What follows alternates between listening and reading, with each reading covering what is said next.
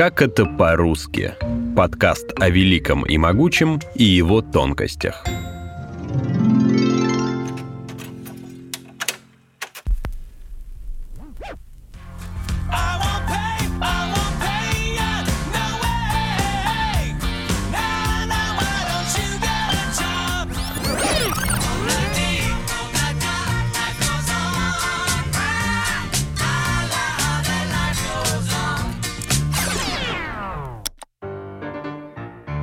Заметили, насколько похожи эти две песни, выпущенные с разницей в 30 лет? Иногда музыканты случайно копируют мотивы. Нот-то всего семь. Номерок блатной, три семерочки. И всегда есть вероятность, что они будут расположены в одинаковом порядке. Сегодня этот порядок регулируется законом о плагиате. Не более шести нот подряд. Не помогут тебе, фраер, твои Привет! Меня зовут Анна Глушенкова. И сегодня мы поговорим о том, что такое ноты, почему они так называются и кто их придумал.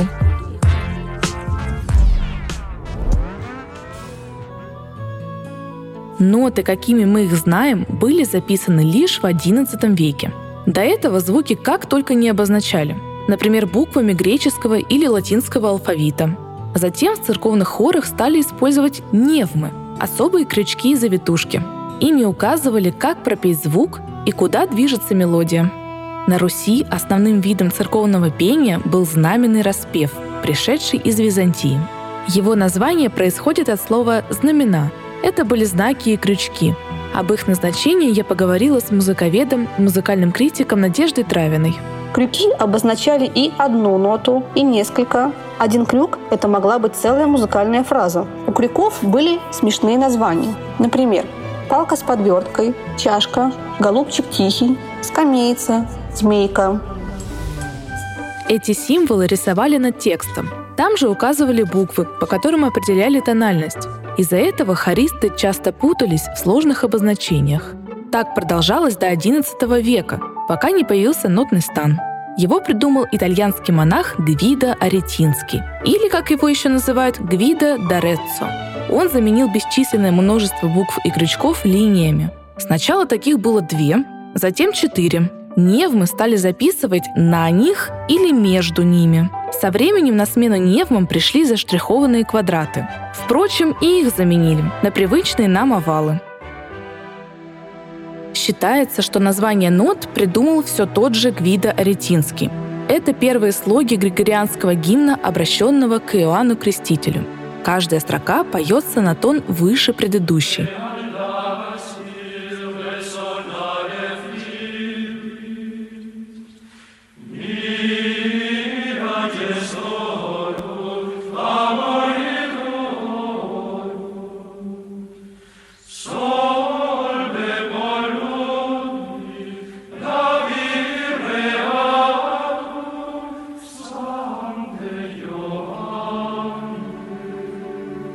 Строки начинаются со слогов ут, ре, ми, фа, соль и ла. Несколько веков спустя неудобный ут заменили на более мелодичное до. Есть мнение, что название произошло от латинского слова «доминус» — «Господь». Название седьмой ноты — «си» сложилось из начальных букв слов «Санте Иоанне» — «Святой Иоанн».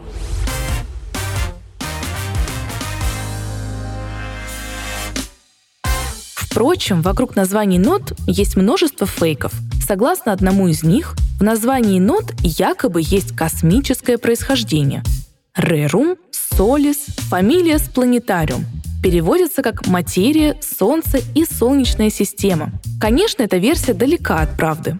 Хотя бы потому, что в Средневековье процветало по большей части церковное пение, и центральное значение имела религия, а не наука.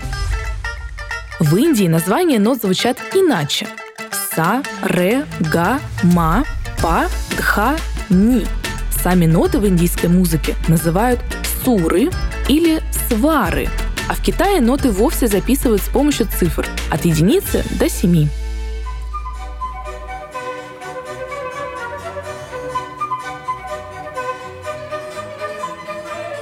В немецкой музыкальной системе ноты от до до си обозначаются буквами латинского алфавита C, D, E, F, G, A, H.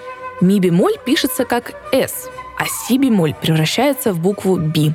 Поэтому Иоганн Себастьян Бах использовал в качестве подписи четыре ноты – си бемоль, ля, до, си. Буквы складывались в слово «бах». Это пример музыкальной монограммы. Другие композиторы тоже искали способ увековечить свои имена и послания в нотах.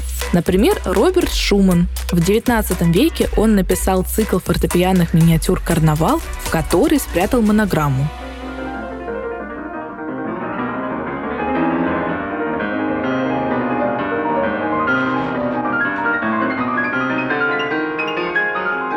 Шуман использовал лишь четыре ноты – ля, ми бемоль, до и си.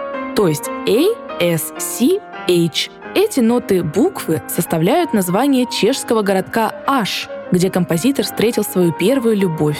В буквах также скрывается фамилия самого Шумана.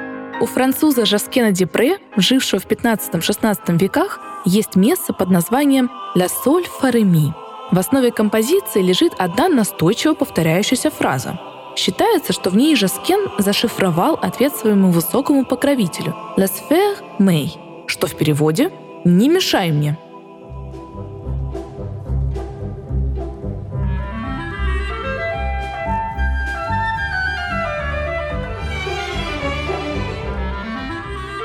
Музыкальными шифрами увлекались и русские композиторы – Например, Николай Мисковский в студенческие годы оригинально пошутил над своим строгим педагогом Анатолием Лядовым.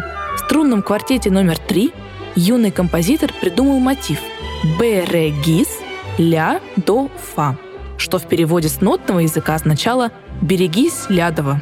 Не обошел стороны тренд и Дмитрия Шостаковича. Он зашифровал свое имя и фамилию в нотах D, S, C, H – а вот у композитора Родиона Щедрина получилось удачнее. Его монограмма звучала как «щед».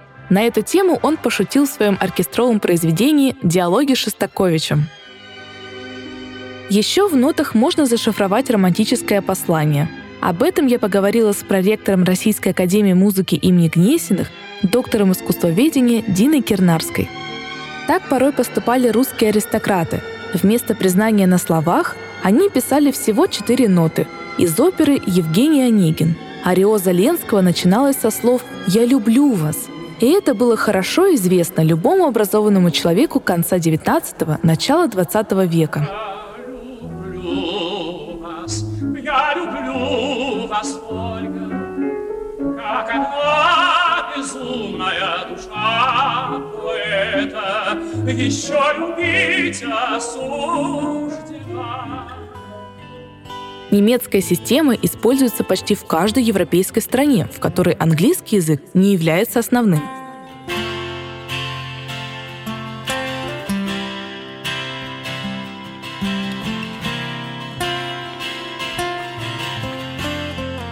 Существует и английская система обозначения. Она распространена в Великобритании и США, а также частично используется в Швеции и Нидерландах – к этой системе часто прибегают, например, при обозначении гитарных аккордов. Для добавления бемоля к ноте приписывают к ее названию окончание «с», а чтобы обозначить диез, дописывают «исис». Из этого правила, впрочем, есть исключение. Ми, соль, си, ре, фа. Русскоязычные музыканты для удобства запоминают фразу «Мигрировала соль на Сицилию, регистрировать фамилию». Нот всего семь. Добавим еще полтона и получим 12 звуков. Но это в пределах одной октавы, а их как минимум 9. Даже при таком многообразии вариаций плагиаты все равно встречаются. Это отрывок из песни 2013 года, который исполняет группа One Direction –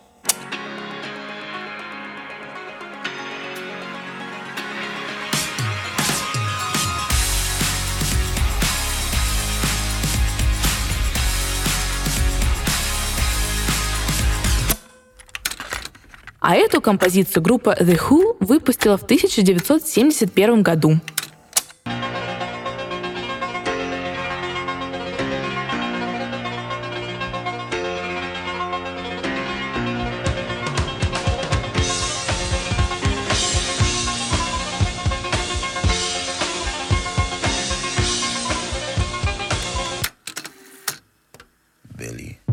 2019 году Билли Айлиш выпустила песню, которую тут же обвинили в плагиате. Уж очень мотив напоминает хит группы The Doors 1967 года.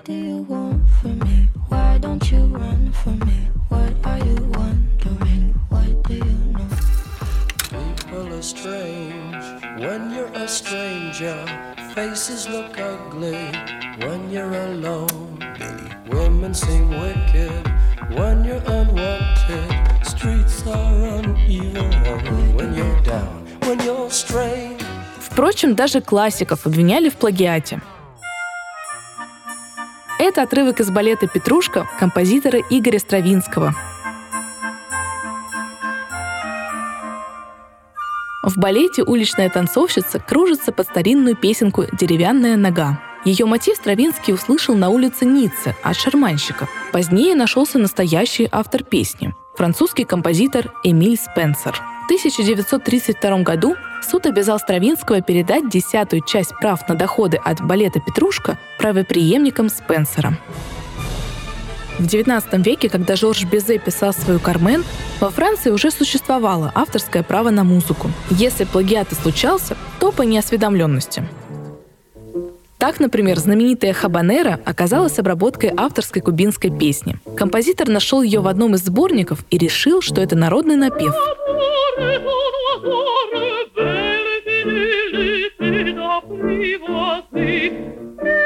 На самом деле мотив принадлежал испанскому композитору Себастьяну Иродьеру. В оригинале эта песня звучит так –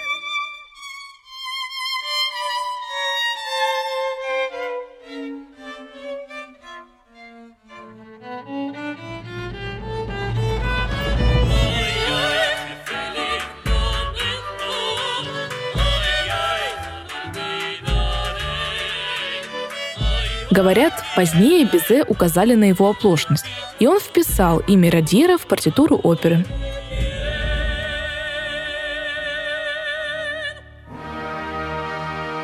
Обвинения в плагиате не обошли стороной даже Моцарта. Кто бы услышал эту сонату Муцию Клементи, если бы Моцарт не использовал ее в своей увертюре к волшебной флейте –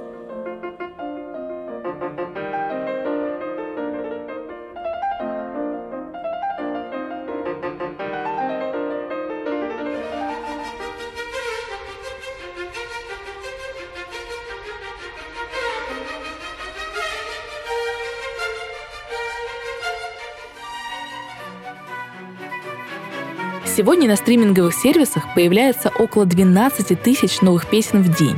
И совсем не редкость наткнуться на новую композицию, которую мы уже будто бы слышали. Это нормально.